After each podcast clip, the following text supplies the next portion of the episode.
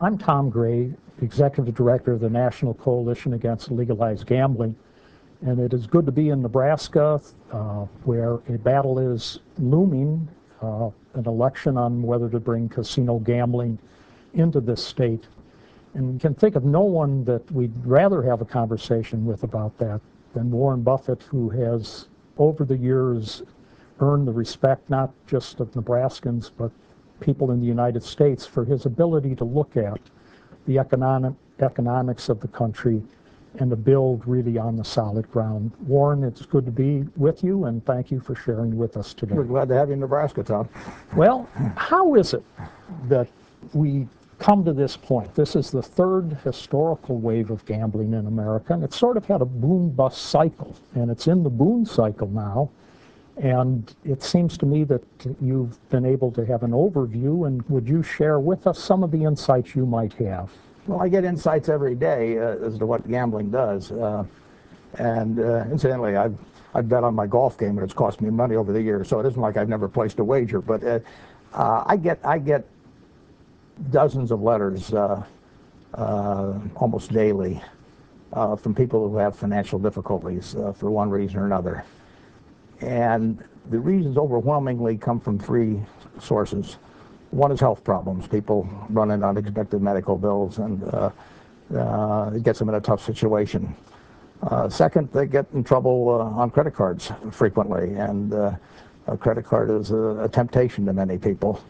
Uh, but the third, the third thing I hear about is people that have had an addiction to gambling, and where they've used thousands and thousands, tens of thousands of dollars that the family needs, uh, and they just they can't get off the hook, and they uh, they find themselves in enormous financial trouble. Sometimes that interacts with the credit card situation because they use their credit cards to to uh, defer bills and, and use their cash to uh, to feed the casinos. Uh, so I've seen just time after time the kind of misery that it, that these people write me about, and uh, incidentally, I get a lot of letters from from prisoners too. I seem to be a favorite pen pal of uh, a lot of prisoners. And uh, I got one the other day, for example, where a fellow had stolen, this was extreme, but he'd stolen $2.2 million from his employer uh, to feed a gambling uh, addiction. And uh, uh, he acknowledged it, and he said he was going to spend his time in prison for it. so I think we'll always have some of that.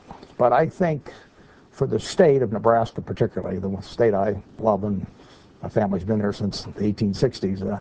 Uh, uh, I think for the state to essentially prey upon its citizens, create more of these addictions, create more of these letters coming to me every day. I, I, I just think it's wrong. I, I don't think, uh, I think it's cynical uh, on the part of the state to raise money uh, from people who basically can't afford it by promising them a dream that is not going to come true for any any but the tiniest, tiniest fraction of, of the people that participate, and to cause people to get into the kind of trouble uh, that I hear about every day.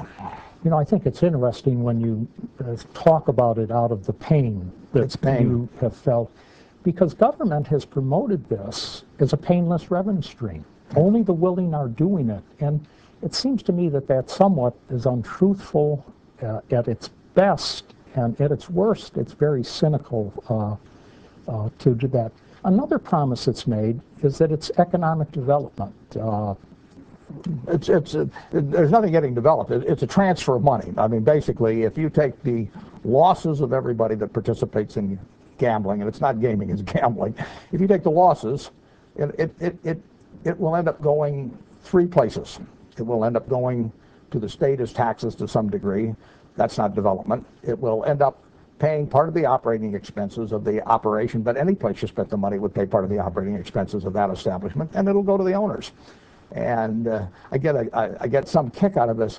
Keep the money in Nebraska fair, uh, name attached to uh, people who want to bring casinos here because uh, the two there are two propositions out there, and the the um, uh, greatest amount of funds for each one of them promoting them is coming from from institutions in Nevada. And if, if I ever go out to Nevada and start running campaigns and say, let's keep the money in Nevada and put a lot of money in it, believe me, Nevada should look at me twice because that's not what I'm all about. Now, now, you mentioned if we follow the money and if we do the math, you mean the players are losers. Yeah, well, if- I mean, just assume that Nebraska had this and, and our Nebraska citizens overall lost $100 million. Well, I think in one of the propositions, uh, there's 35% of the first 15 million and 20% of the next uh, money goes to the state. So some of the money will go to the state. That's just like a tax, basically. That comes right out of the citizenry. That doesn't do any development at all.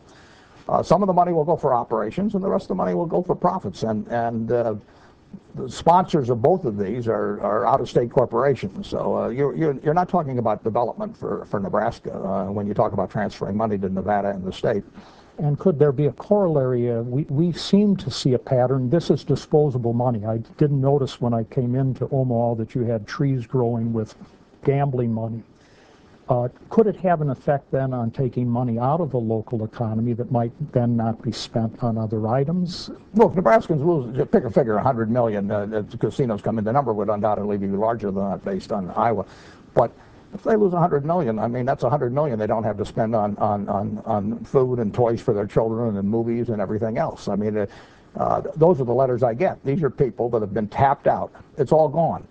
In many cases, they've run up balances on their credit cards. And, and, uh, and frankly, in, I, when I write these people back, I often advise them just to take bankruptcy. I mean, they don't really have an alternative. They're in so deep. And, and the position of the state of Nebraska should not be to create a whole lot more people that are in that position.